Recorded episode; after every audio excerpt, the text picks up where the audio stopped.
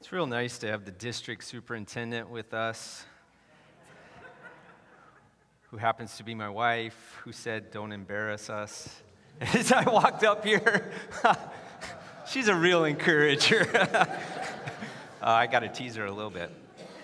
Uh, be praying for Olivia this week. Uh, so, as, as district superintendent, we, we had a the blessing of having her in the month of December around the church a lot uh, because nobody on the district really needs the district superintendent in December.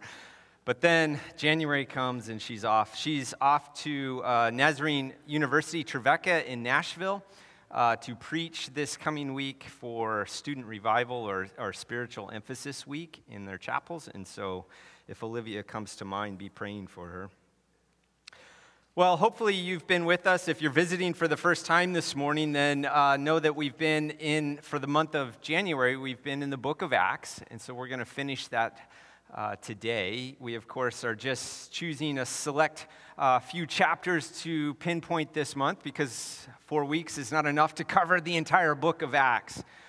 But I've been using this month, uh, new year, new calendar year, to think about new beginnings. What might God want to be doing in our lives? What new beginning might He want to do? And, and the book of Acts offers us really great examples, patterns, uh, ways to think about how God might be moving even now in our lives and what those new beginnings might look like. If you've missed uh, the previous sermons or want to go back, just remember that on the app, or you can go online uh, to our church website and connect that way to see the previous archived sermons. Today, we're going to wrap up our Acts series and the new beginnings that God is doing. We'll be in Acts chapter 15 in just a few moments. If you want to turn in your Bibles there, I'll be starting in verse 36 if you want to find that. To help us, though, I want to I wanna kind of fill in the gap between where we were last week. We were in Acts chapter 9 and 10. We were with Saul, who becomes Paul, and we were with Peter and the vision that he receives to go to Cornelius, a Gentile, and, and offer him uh, the grace of the Holy Spirit that comes upon Cornelius and his family. In Acts chapter 11, we find out that this persecution that we referenced all the way back in, in Acts chapter 8, that, that Saul was really one of, one of the advocates for, persecuting the Christian faith, right? That that had caused many of the disciples that were following Jesus to, to flee. And, and we met Philip, who was one of those that fled. But we pick that back up in Acts chapter 11 that some of the other disciples fled to other places like Antioch. And an interesting thing happens, we discover in Acts chapter 11, that instead of going just exclusively to the Jewish communities or the synagogues to tell about Jesus and as the Messiah, which makes sense, a lot of the disciples did this, some unnamed disciples decided to go and take the gospel to the Greeks, to Gentiles. And lo and behold, guess what happens? The Holy Spirit moves amongst these Greeks. And, and the church in, in Jerusalem hears about this. And so they decide they need to send an ambassador, they need to send a representative to go and see what's happening and to help with the work in Antioch. And the person that is elected to go on behalf of the Je- Jerusalem church is a guy named Barnabas. In Acts chapter 11, verse 24, we have a description of Barnabas, which I think, wow, this is an amazing description. He was a good man. He was full of the Holy Spirit and he was full of faith.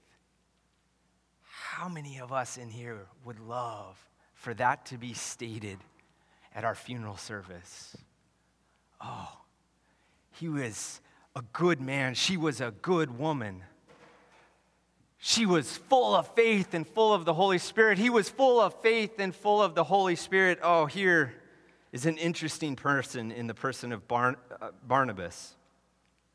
The very next verse, verse 25, it says that he went to Tarsus to go and get a guy named Saul, Paul.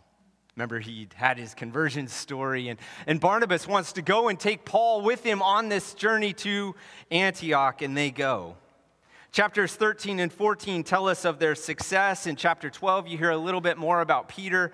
Uh, but 13 and 14, we pick up on the Barnabas and, and Saul Paul experience. And then in chapter 15, we discover that as the gospel is exploding in the Gentile world, there's a little bit of concern in, in the Jewish church, uh, the church in Jerusalem. How does the Jewish faith really interact with the Christian faith as it is being extended to Gentiles? What are we going to ask of these Gentile Christians? Do they have to submit to all the law, the Torah, the 613 commandments? Do they need to submit to that? Do they need to become circumcised? What are we going to expect of these Gentiles who have no Jewish background? Acts 15 is a significant chapter. If you want to read the four expectations that the Jewish Christians want to impose or ask of the Gentile Christians, then all you need to do is go to the letter that's recorded in chapter 15, starting with verse 24. Just four expectations. That letter is then sent back to the church in Antioch, and we hear in verse 31 that as they read this letter in the assembly that they were glad to receive it and glad for the encouraging message. These four rules, four expectations that the Jerusalem church extends to the Gentile church wasn't received as imposing, wasn't received as a punishment. They found it to be encouraging. So here's this beautiful picture of, of the church growing and expanding and, and crossing these ancient barriers, Jew and Gentile. And at the heart of it is Barnabas and Paul, the missionaries that are being sent out. And then we read verse 36 of chapter 15. Sometime later, Paul said to Barnabas, let us go back and visit the believers in all the towns where we preach the word of the Lord and see how they are doing.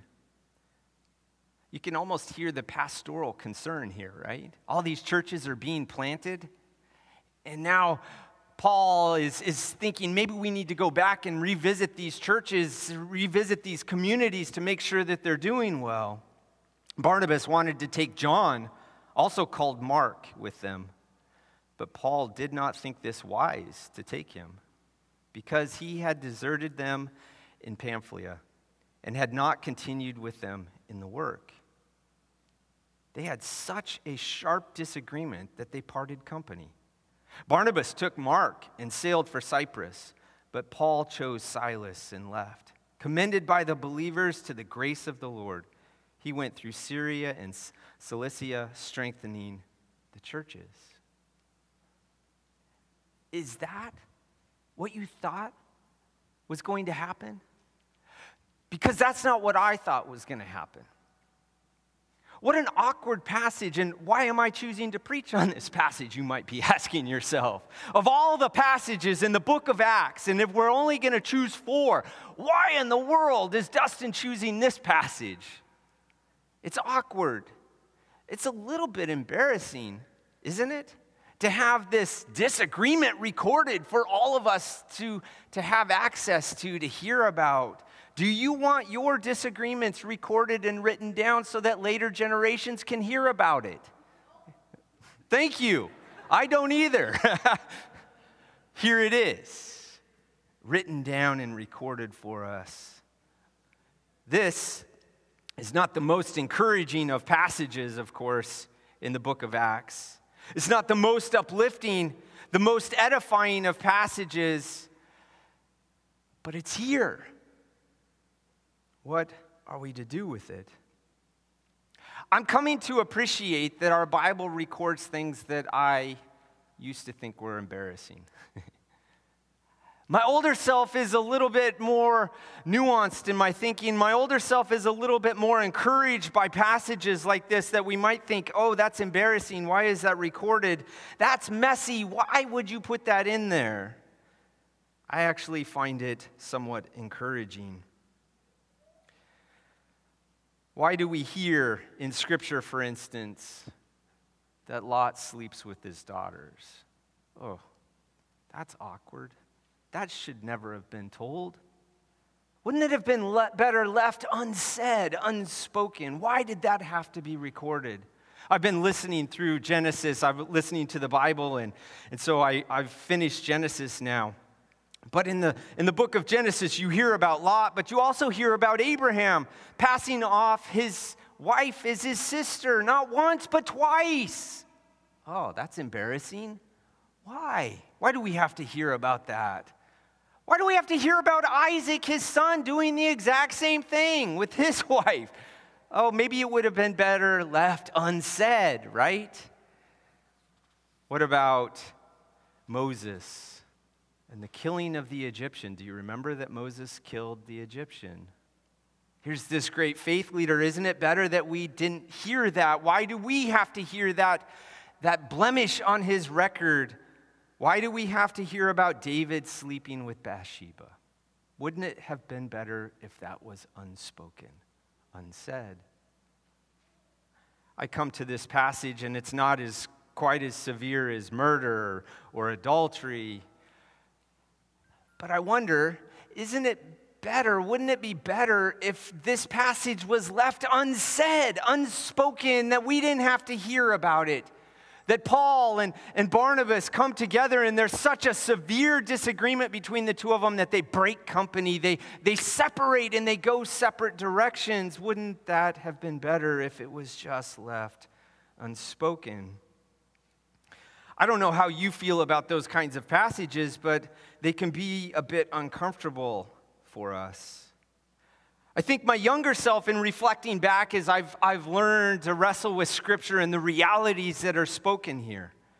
That in our, in our childhood stage and, and even sometimes into our teenage years, we, we tend to sanitize some of these stories.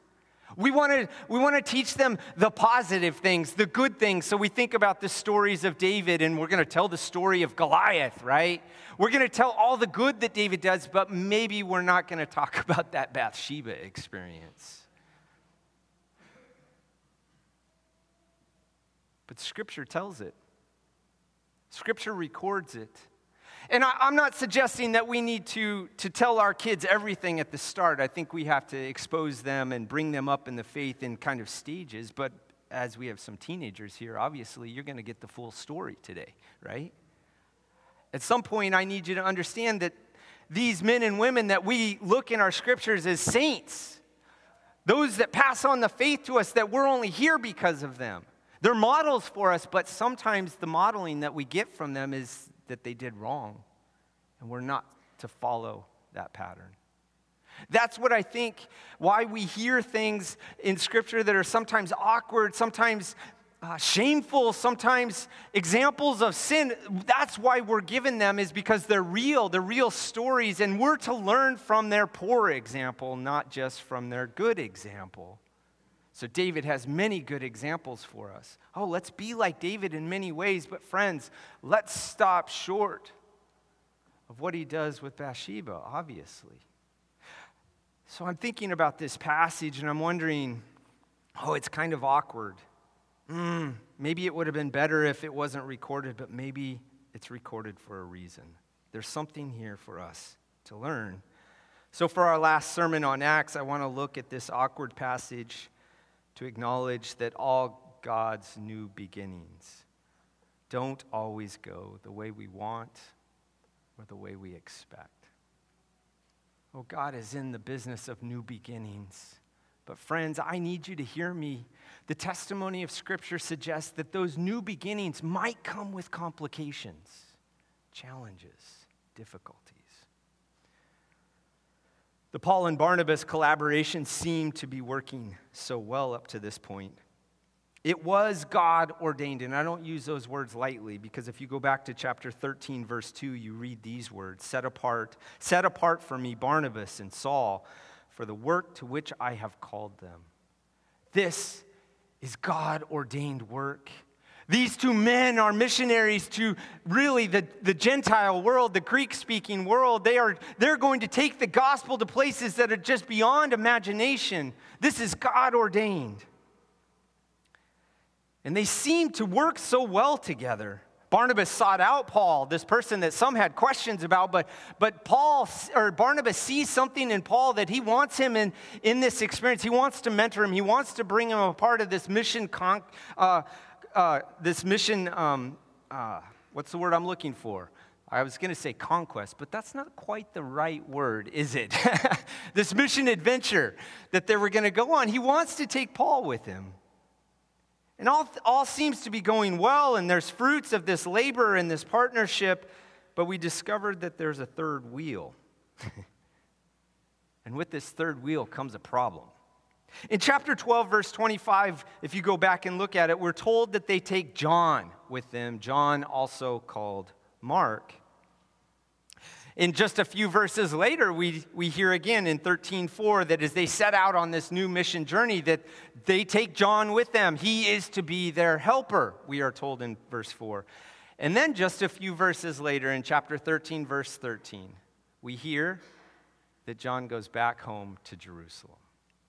So, in just a, a, few short verses, we find that there is this one that is, that is with them, that has been called to go with them, that is meant to be a helper, but he doesn't last very long and he goes back home to Jerusalem. Now, this hardly seems like anything at all, right? Up until chapter 15. So, when we get to today's passage, suddenly this thing that that, oh, he went home, he went back to Jerusalem, suddenly we realize, oh, there's a little bit more to this story than what it appeared in chapter 13, because there's a disagreement between Barnabas and Paul about John Mark. For Barnabas, it seems that whatever happened back in chapter 13 was excusable, that there's room for a second chance that we don't have to hold this against John Mark. And so he is desperate to invite John Mark to come back on the journey with them. Let's invite John Mark to come with us. Barnabas sees potential in this young man. It might be interesting for you to know that Barnabas means son of encourager. And I, I, wonder if Barnabas is more than just a son of an encourager. I wonder if he's an encourager himself that he was an encourager to, to the young Saul, Paul, that had been transformed, that he wants to be an encourager to John Mark. And so he wants to invite this one that has stumbled, that left, whatever reason he didn't make it, he wants to invite him back to give him a second chance. But Paul sees it very differently than Barnabas. We're not given the specifics of the conversation, but what it does show in the verses that I've read is that Paul does not trust John Mark. Did you notice that he said he deserted us? That's very personal language. He's taken this going back. Go back to chapter 13, verse 13. It just says that he returned to Jerusalem. But that returning back to Jerusalem was taken very personally on the part of Paul. He was wounded by this. He sees this as, as somewhat of a betrayal that he has left them and he cannot be trusted. John Mark cannot come on the second journey with us because if he comes on the second journey with us, he might do what he did on the first one and go back home and leave us, betray us, desert us, is the language that Paul uses. It seems that Paul has been wounded by John Mark's actions so that we read verse 39. Probably, if you're in the habit of underlining scripture in your Bible that is important and you want to remember, right? And, and it speaks to you, I bet there's probably nobody, maybe in the history of Christianity, that has ever underlined verse 39. They had such a sharp disagreement that they parted company. Is that edifying to anybody in here? Do you want to underline that? Oh, yeah, yeah, yeah. The Lord is blessing me in that text. What is happening here? How? How? How do we have such a sharp disagreement between, between these two men that they decide that they have to part company? How? This is not how I would write this story.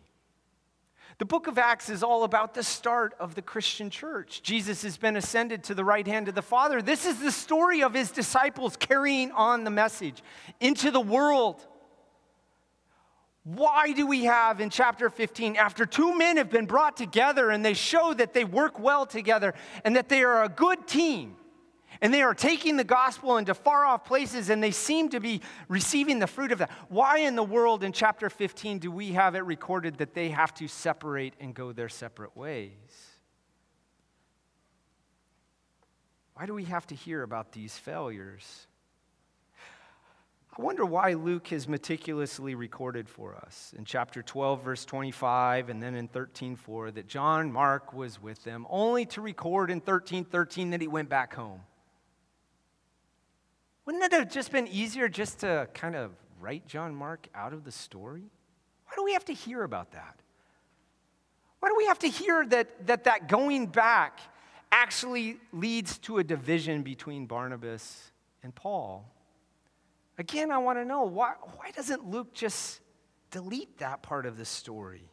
Reshape it, reform it, skip over it. Well, friends, the answer comes in the fact that this actually isn't the end of John Mark's story. but you're going to have to hold on for that. And just I'll get to that in just a moment. Right now, I think it's important for us to sit with this disagreement, this point of tension that we have that's recorded in Scripture. I think we do well, it seems to me, to remember that God's new beginnings don't always come without complications. I think that's what we would like. And I think if we're honest, we would hope that the Christian faith is just offering us all the easy answers to life, that it would make our lives a lot easier and a lot simpler. But has that been your experience?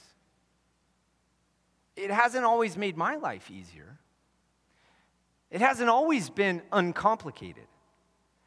I think if you're seeking after the Christian faith because you want something that's easy and simple and without complication, then, friend, I can't offer the Christian faith to you.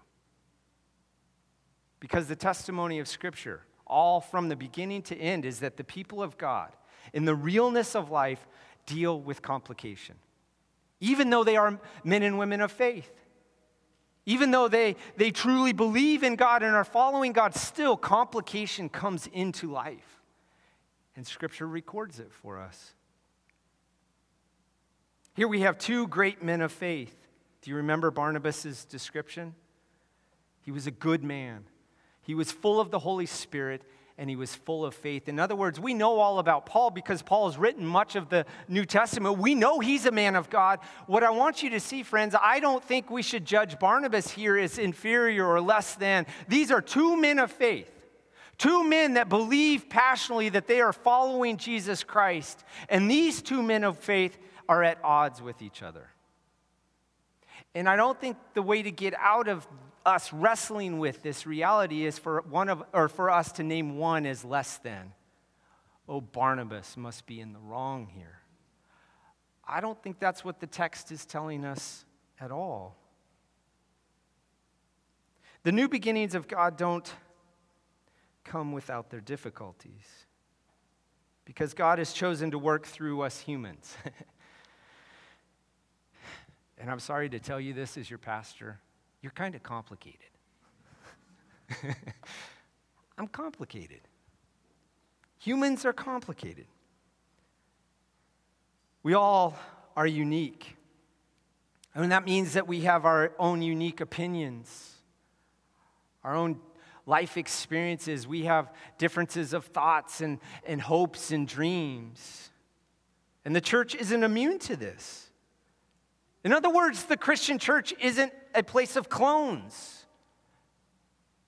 You don't have to be like everybody else to fit in here. You need to be yourself.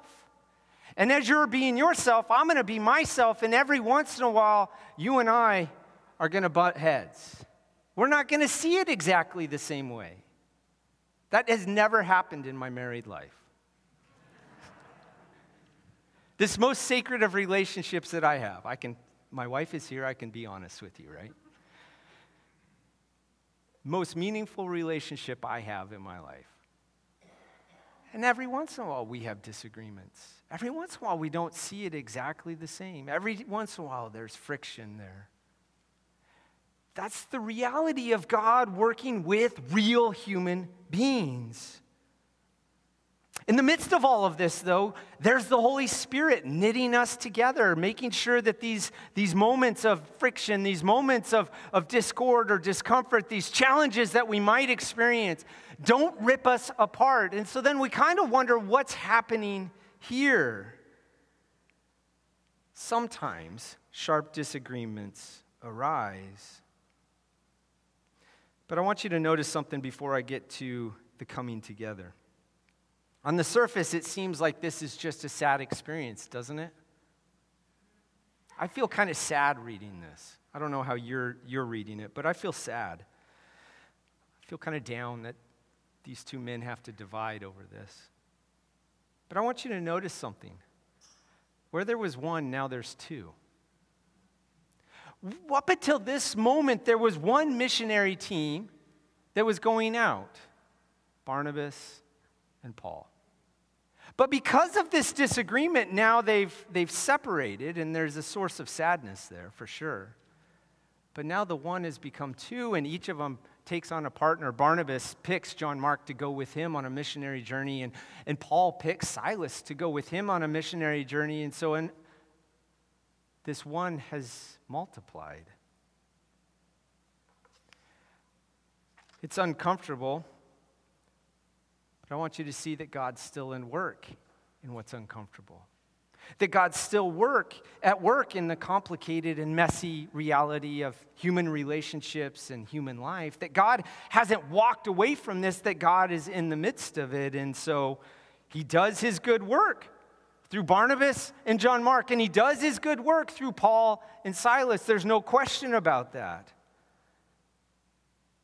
Commended by the believers to the grace of the Lord, verse 40 tells us. Both these teams are commended. Both teams go off to do the good work.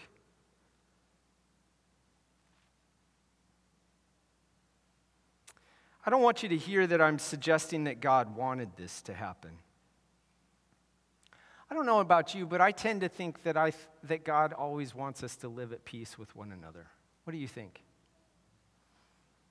I have a hard time reading this passage and thinking that God wanted Paul and Barnabas to separate over this experience. But even in the messiness of that, God is still working. God is still raising up new leaders. There are two young men that are brought in that are being mentored. God is still working. I think we need to wrestle with the complications of our lives because I know you have some complexity. I know that we're a church that has experienced uh, separation in relationships and divorce and, and struggles with parents and, and friends and we're real human beings. We've experienced these things. You might really identify with this Paul and Barnabas story today to think, yes, there was a time where I was in deep friendship with this friend. And because of circumstances that weren't always in my control, or maybe they were, but because of circumstances, we separated. I think there's probably some people in here that can identify with that story. And the good news for you is I want you to know that God is still at work. Even though life has become more complex than you wanted or, or hoped for, that God is still moving and God can still use your life just like He still uses Barnabas and still uses Paul, of course. I think He can still use you. But to leave it here, would be, would be to miss out on a very, very significant detail that's easy to miss. So now, as Paul Harvey used to say, the rest of the story. Anybody grow up listening to Paul Harvey like I did? the young people, you have to Google it. you have no idea what I'm talking about. ah, Whatever John Mark's failures had been or weaknesses were, the second chance that Barnabas offered him proved very beneficial. Acts doesn't focus, or Acts focuses on Paul and his journey with Silas and doesn't tell us a lot about Barnabas and his journey with John Mark. But do you know what? Paul has some things to say about Mark. Colossians chapter 4, verse 10. Paul writes, My fellow prisoner Aristarchus sends you his greetings, as does Mark, the cousin of Barnabas. You have received instructions about him. If he comes to you, welcome him. So I want to say, wait, what? John Mark was Barnabas' cousin? That would have been a good detail to learn in Acts, but it wasn't recorded there. no wonder Barnabas wanted to give him a second chance. Come on, Paul. He's family. ah, but something's happened since that break, since they went their separate ways, doing their good work for the Lord. Somewhere along the way, Paul heard about Mark and a change, saw something in Mark, and says to this church in Colossae, hey, if he shows up, you should receive him as a brother in Christ. No warning. Oh, he might desert you. we don't get that, do we? Oh, you should, you should receive him. Philemon, verse 24. It's one of the few books of the Bible that only has one chapter, so it only has verses. Philemon 24. Paul doesn't just suggest that he should be welcomed as a brother, he lists John Mark as one of the fellow workers, along with a few other names. In other words, that's, that's language. Fellow workers in the gospel is language that Paul references ministers. So here's John Mark, who's not just a brother in Christ to be received if he shows up at your church, but in Philemon, he names him as a fellow minister, a, a co worker in the gospel. Oh, there's been a change that's happened somewhere along the way, somewhere between the separation. God has been moving, and there's a new beginning that's been happening in the life of Paul and in the relationship with John Mark. But friends, it's not, he's not done. In 2 Timothy chapter 4, verse 11, Paul writes these words Only Luke is with me. Get Mark and bring him with you because he is helpful to me in my ministry. Hmm. These are little details that would be easy to miss. And we could get Acts 15 and just think that there was this separation that happened and that just kept happening.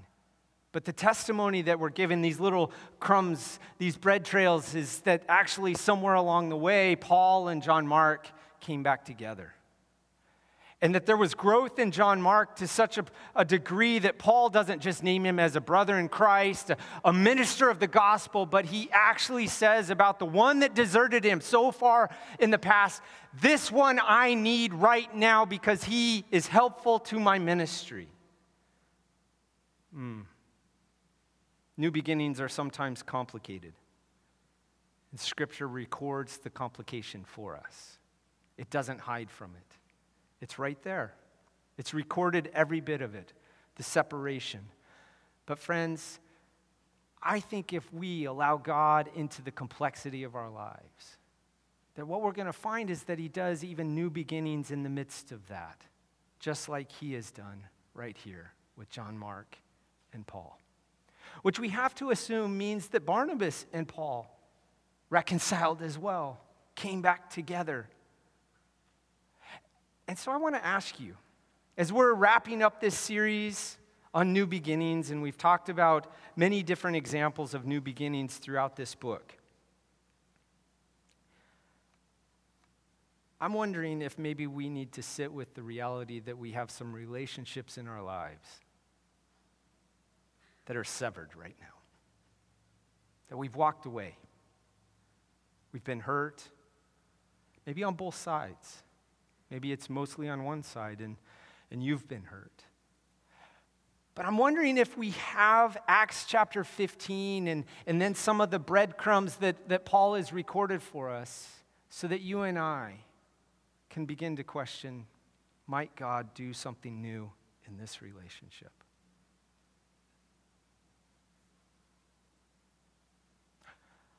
I wonder if you're brave enough to even begin to open up to that because that's kind of scary. When we've been wounded or hurt by somebody, it's real. I don't want to diminish that at all, and I don't want to suggest that you should just forget about it. I'm just wondering if maybe we need to make space for God to step into that hurt, step into that complexity of our lives, that difficulty, so that He can do good work. And might we find that He begins to open the door like he did in John Mark and Paul's life, to actually heal a divide, a break. Do you believe that God could do that? Do you believe it's in the heart of God to, to heal ancient hurts, old wounds, relational pain, and separation? Do you think God wants to do that? I, I do. I don't know that being open to that reality will always necessarily mean that we get to walk through the door that John Mark and Paul did, where they embrace each other and no longer hold the old hurts. I don't know that that's all of our will be all of our experiences, but I'm wondering if we could close our service today with us as a congregation just being open to the reality that God might want to do that.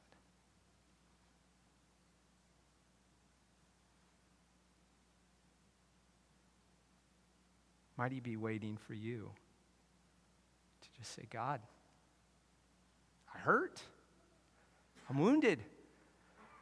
But I'm open. If you want me to walk this journey of reconciliation, I'm open. Help me. I can't make you do that, but I'm asking. I think this would be a huge testimony on the part of us Calvary Community Church of the Nazarene to be a community that, in the complexity of real life where hurt happens, we're also people that believe that reconciliation can happen. New beginnings can happen, even in the complexities of our real lives. I'm going to ask the praise team to come forward. We have a song that we're going to sing, but instead of you just standing and singing and just kind of moving on to the lyrics of the song, I'm wondering if maybe you would make where you're seated a prayer space, or even if you want to come down to the altars. Some of us have serious hurts. And I'm wanting to provide space for you to just name them before God, to, to pour out your heart if you need to. And that's what the altars are, about, are, are here for. But you can also do this in your chair. And so I'm just asking the praise team to go ahead and sing for us. And if you feel like you want to participate, that's great. But I'm just going to invite you to bow your head, close your eyes. Maybe just invite the Holy Spirit to sift you. What hurt? What complexity of your life do you think maybe God is moving in and wants a new beginning in? God,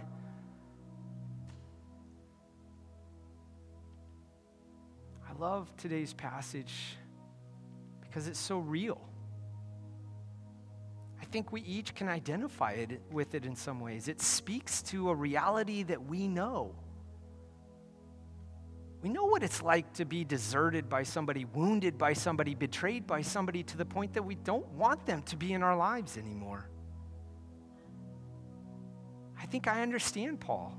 I also understand Barnabas. If, if this is his cousin, that, that, that it's family. We need, young man, we, we need to give second chances, and, and that's hard in its own way. And I understand what it means to live with people and have disagreements, to see it differently. I think all of us do, God. And so, in these closing moments of worship, would you move? Would you speak? If we need to pour something out to you, we, if we need to just slightly open the door, would you give us the courage to do that? Would you continue to speak to us as we listen, as we sing, as we continue to pray?